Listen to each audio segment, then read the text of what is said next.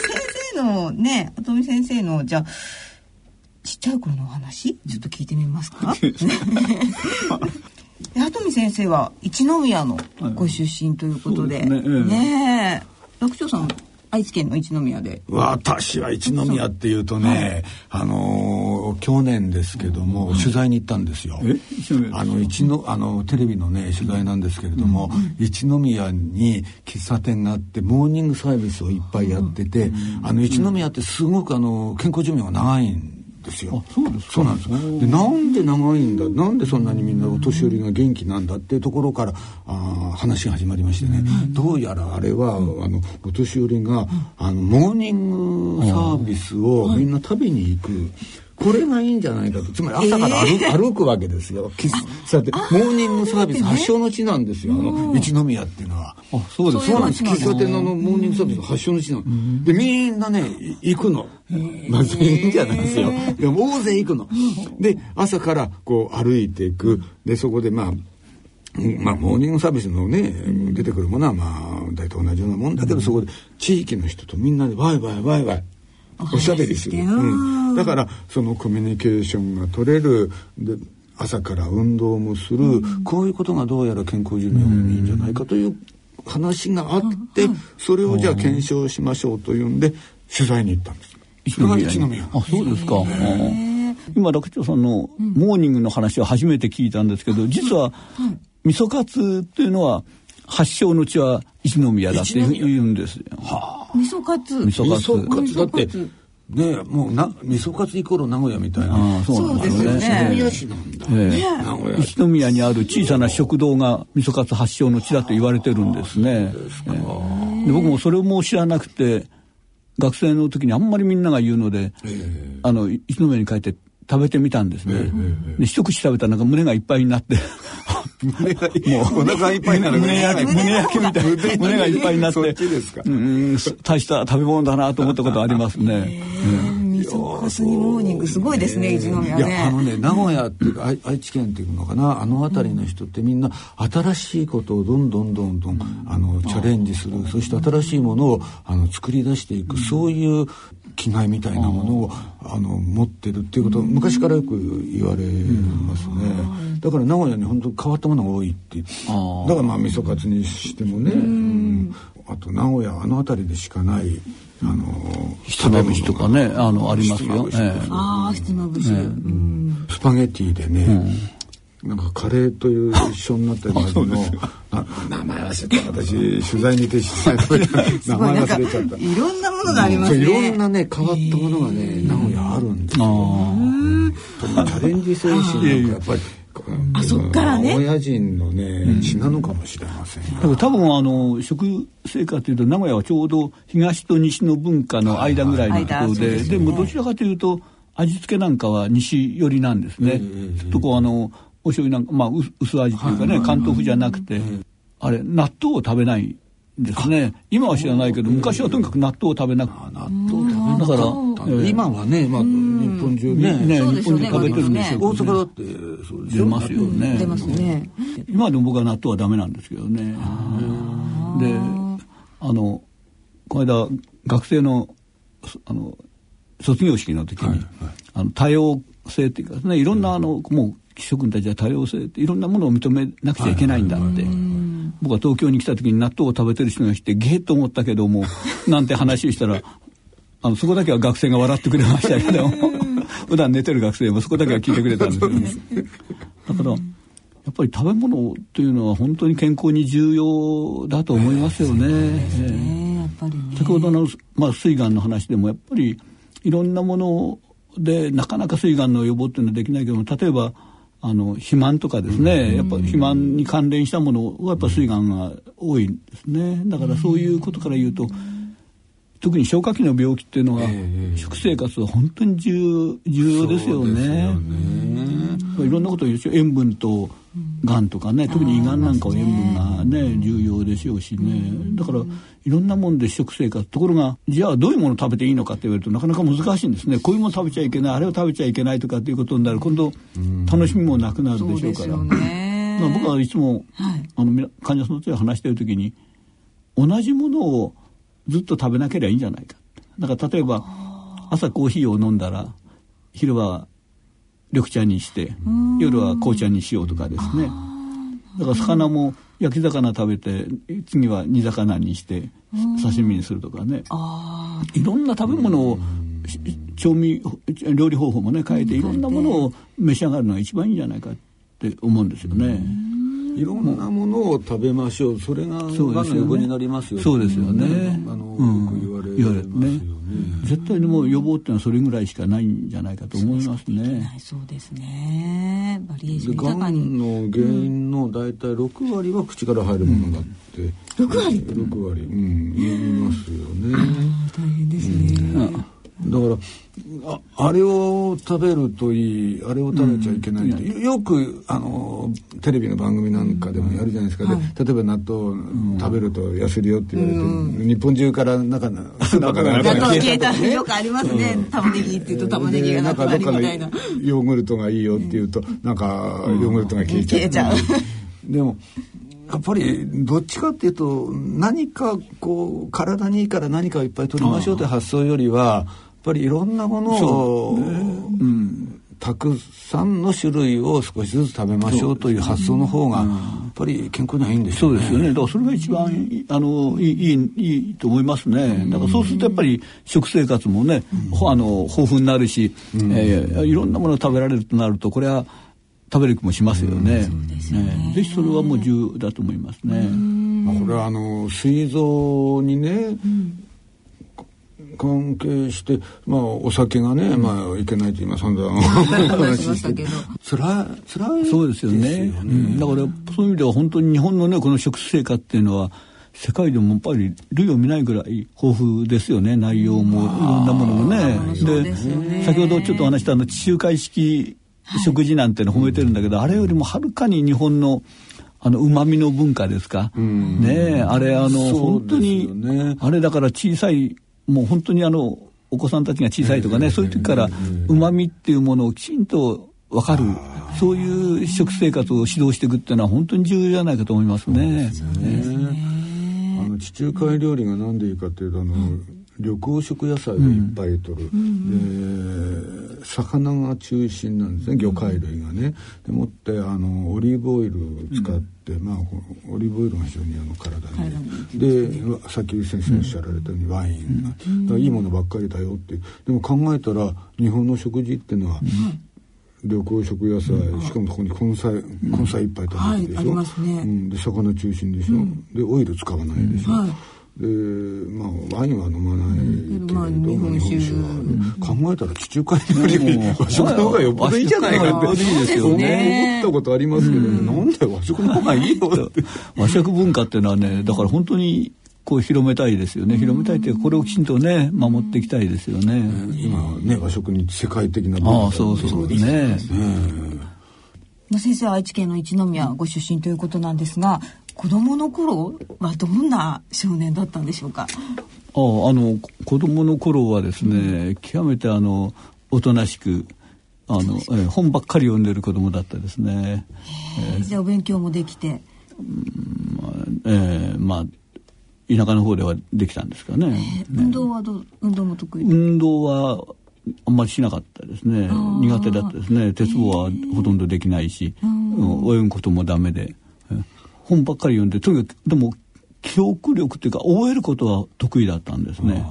すぐにあの先ほどの授業じゃないけど何かこう覚えようと思うとあのすっと覚えるっていうのは得意だったですね。羨ましい。あの 女の子の携帯番号なんかさ。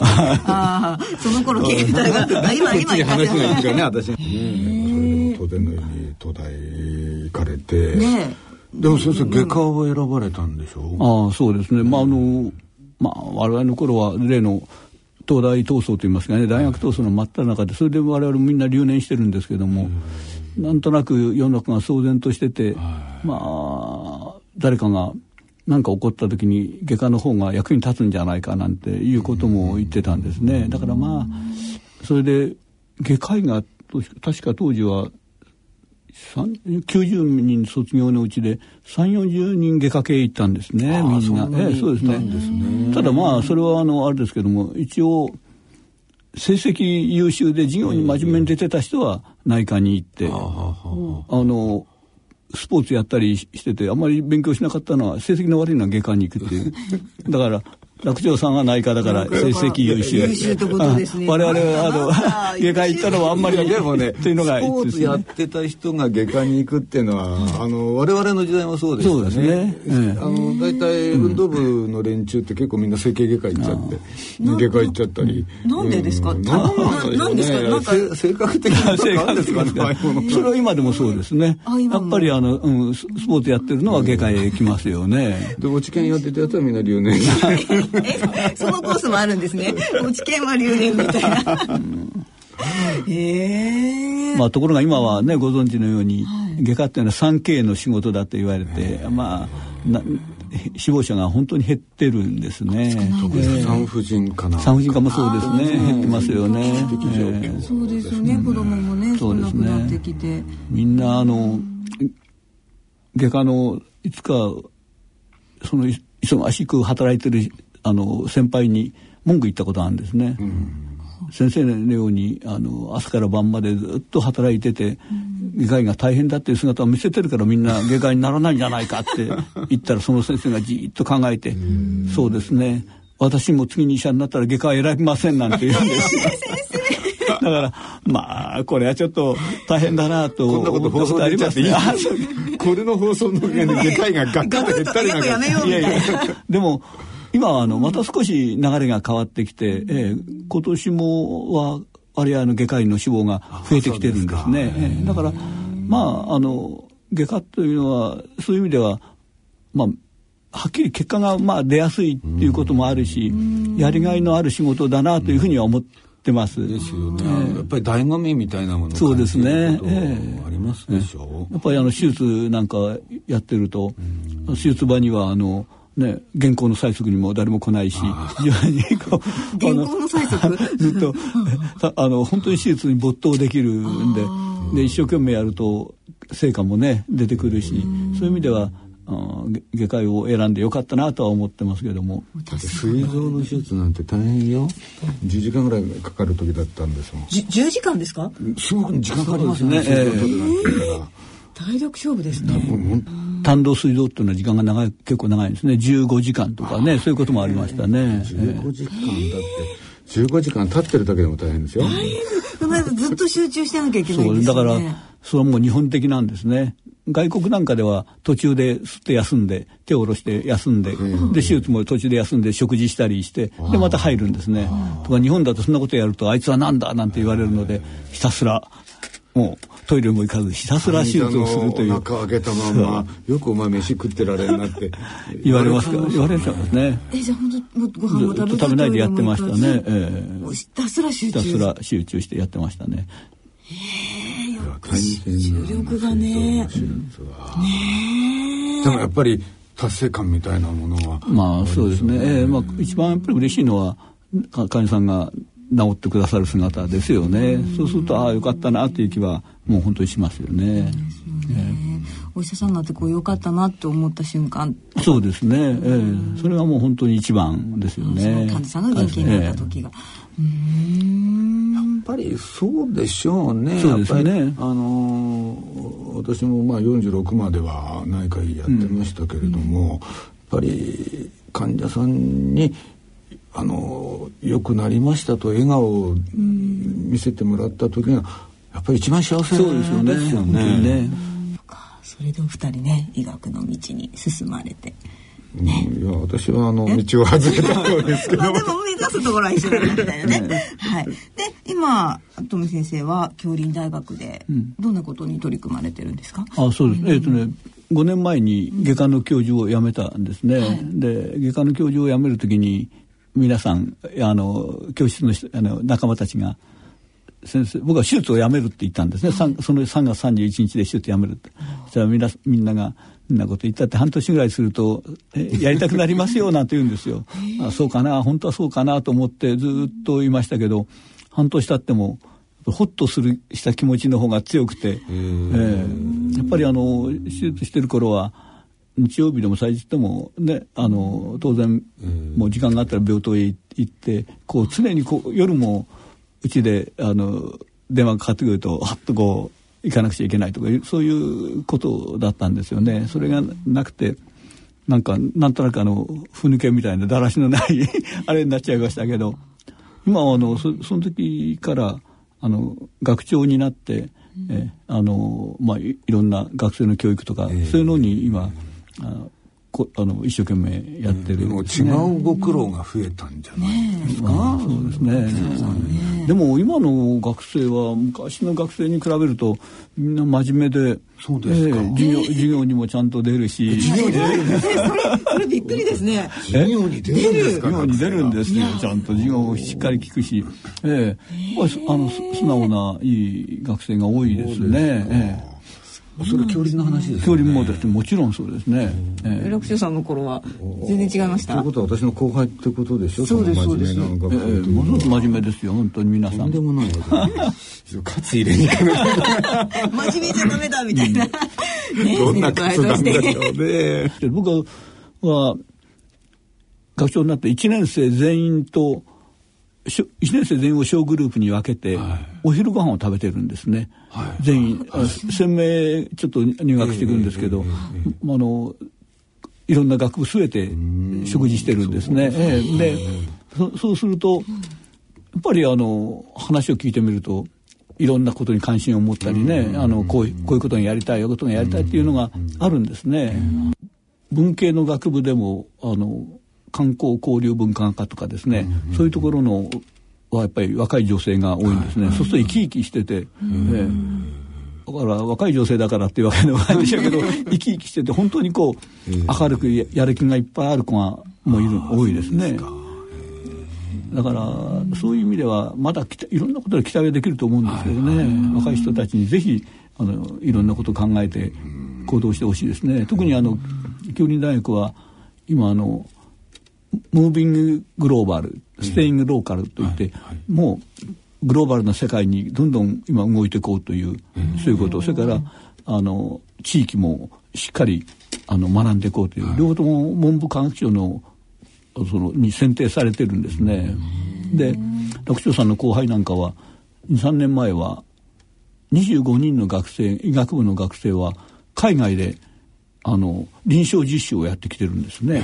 そうですか。1か月間アメリカやあカナダですかね。そういうところで1か月間6年生が我々の時はね、えー、1, か1か月向こうでもちろん英語ですよ、はい、英語で、はい、あの臨床の実習をやって帰ってきてるんですね、えー、だから頑張ってますね、えー、極めてそういう意味ではあの若い人たちはあの世界にね目を向けて動こうとしてるんですね。だからそういう意味ではもう期待はできるですね、まあね、そういう、まあ、その総帥としてね、まあ、ご指導されてるわけですけど、ね、先生ご自身の、うん、なんて言いますか、ね、座右の銘って言いますか、うん、何かこんなことをいつも意識してやってられる なんかあります座右の銘というほどのものはないんですけど、僕あの小さい頃から推理小説とかハードボイルドが好きで、レイモンド・チャンドラーをが好きだったんですね。あのテレビで昔フィリップ・マローというのをやってて、それが好きでその中であの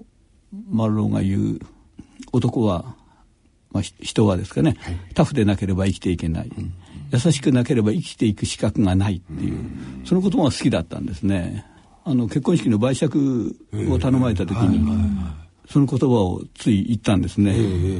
そ会場がシーンとして なんか僕の女房からは白い目で見られて 何をバカなこと言ってるんだっていう。あんまりハードルを上げないでくれたそういうことですか、いい言葉ですけどね。売借人の言葉としてはあんまりふさわしくない。タフでなければ生きて生きていけない。優しくなければ生きていく資格がないというのはいい言葉だろうと思うんですけどね。その言葉は好きですね今でも。男らしい。そうですよね。ねまあ、でもね強い男ってね優しいんですよ。そういうもんなんですよ。そうですよね,、ね。昔からハードボハード何を言ってハードボイルドはねやっぱり強い男は優しいってね、これもハードボイルドの魅力ですよね。そうですよね。たくましくそして優しくそうですね。たくましく強くて優しい先生と長いことお話ができて幸せでございました。はい、えー、今回は消化器外科医で京林大学学長の跡見豊先生をお招きしてお送りしました。今日はどうもありがとうございました。ありがとうございました。野村、ちょっと気になるお金の話。今回はコンサルティングです。楽丸さん、難しい顔してどうしたんですか？実は私、来年定年なんです。定年後はゆっくりできますね。それがね。何か心配事でもあるんですか？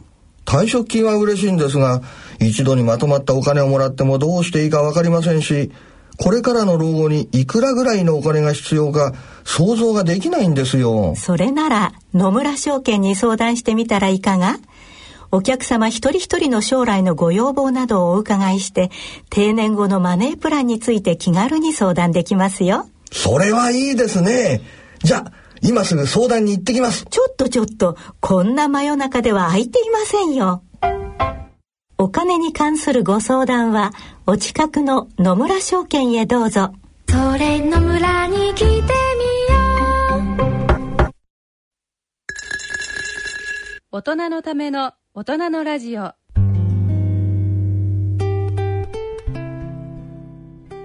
さて皆様今回の大人のラジオはいかがでしたでしょうか？本当にいろんなお話を伺えてねお聞きになった方もね得しましたよ今日そうですよ。いろんな勉強になりましたよね。私の健康落語聞いてるよりよっぽど勉強になったんじゃないかと思いますけれど。そうですよね。いやお付き合いいただきまして今日本当にありがとうございました。あのこちらは楽しく 過ごさせていただきました。もうねあの強くて、優しくて。ね、えー、それですよ。そうですね。もうねさあ、それではここで、えー、落語のチケットプレゼントのご案内です。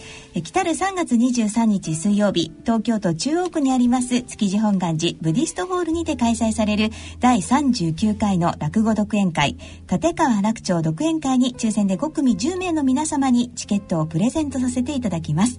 チケットご希望の方は、番組ホームページの番組宛てメール送信フォームからご応募いただくか、えー、郵便の方は、郵便番号105-8565ラジオ日経大人のラジオチケットプレゼント係宛てにお送りください。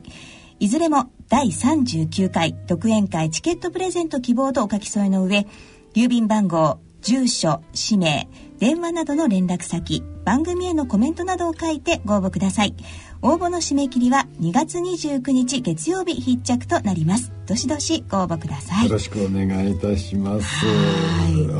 住所とかね、はい、お名前ね、あのー、どうぞ書き忘れないように、そうですね、未だにね、はい、えー、そういう書いてないのがたまに来るという話ですそうですよね。ぜひ書いていただきたいと思います。ね、なく。はい。えそろそろお時間となりました。えー、お相手は篠崎直子と立川楽長でした。はい。そしてね今日は今日先生と先生はい、3人で一緒に、はい、え声を合わせてやりましょう、はい、そうですねいきますよ、はい、それでは次回放送までさようなら